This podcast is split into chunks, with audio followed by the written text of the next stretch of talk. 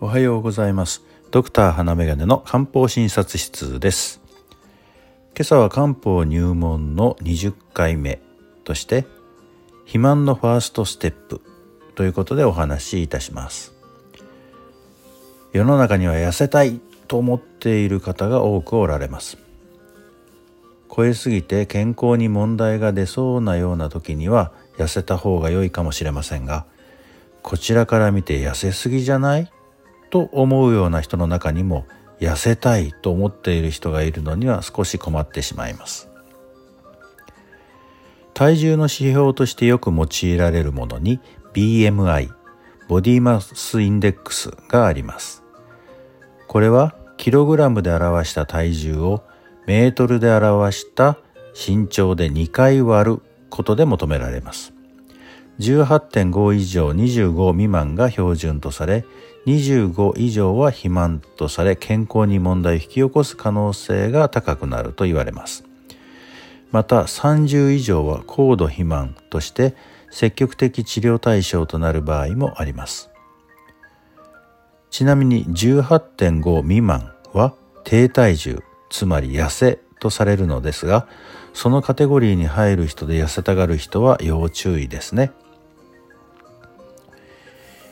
肥満が引き起こす可能性のある健康問題の例を挙げると高血圧高コレステロール動脈硬化心臓病や脳卒中2型糖尿病睡眠時無呼吸症候群関節炎腰痛脂肪肝などなどが挙げられます。痩せることによってこれらの問題が改善する可能性がある場合は痩せることを考えた方が良いと思います。痩せる方法の基本はやはりカロリー制限と運動ということになります。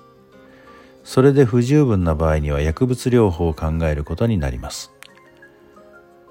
食事中の脂質の吸収を抑える薬や食欲を抑制する薬などが利用されていますがそれらを使う時には医師の指導のもとに使用してください。さて漢方薬ですが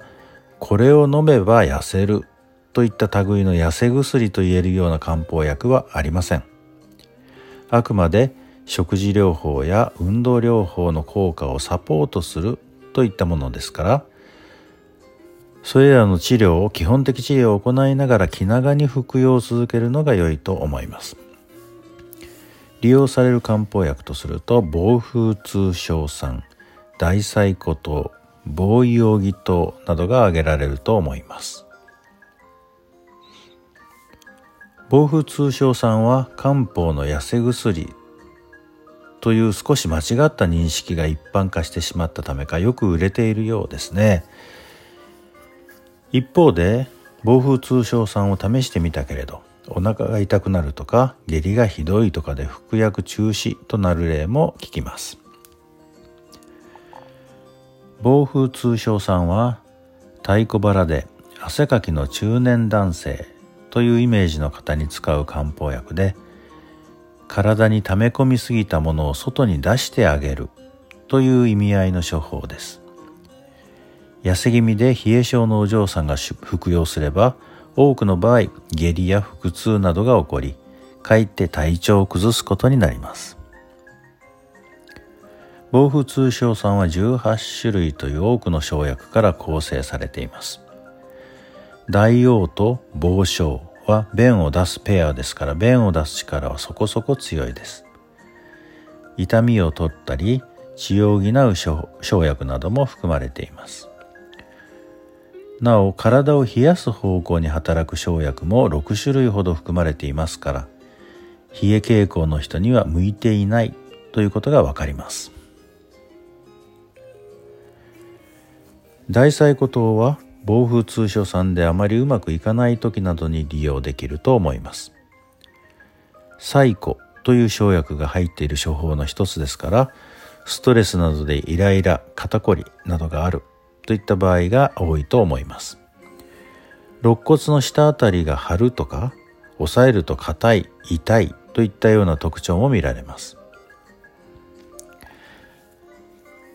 肝の調子を整え気の巡りを良くし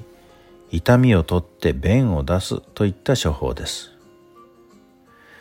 ウェブ上で漢方 JP というページを運営されている新見正則先生は、ご自身が運動療法などを行うとともに大細骨を用いて痩せることができたということをよくおっしゃっています。防葉義糖は胃腸の調子を整えるとともに水バランスを改善する漢方薬です。小太りで汗かきという方に用いられ、体に溜まりすぎた水分を外に出してあげるといったイメージでしょうか。むくみやすかったり、膝が腫れて傷んだり、疲れやすかったりといった訴えにも対応できます。以上、肥満に用いる代表的な処方を3つご紹介いたしましたが、漢方薬というのは基本的に体のバランスを整える目的で利用される場合が多いです。紹介した処方も肥満に用いるというよりも、その方の体調や体質を良い方向に持っていくというのが主眼です。ですから肥満を訴えてこられても、その方の症状をよくお聞きして体の状態を見て初めて処方が決まるわけですから必ずしも上記3種類の処方を使うわけではないということはご理解ください。なお体重を減らそうとして極端な食事療法を行った場合には筋肉量も減るといったことを引き起こす場合もあります。健康寿命を延ばすためには筋肉はしっかりつけておく必要がありますから運動をして筋肉をしっかり維持あるいは増強させつつ体脂肪を落としていくということで減量は進めていってくださいその過程で漢方薬もうまく利用できると良いですね今朝は肥満に用いる漢方薬をご紹介いたしました今日があなたにとって素敵な一日となりますように。ではまた。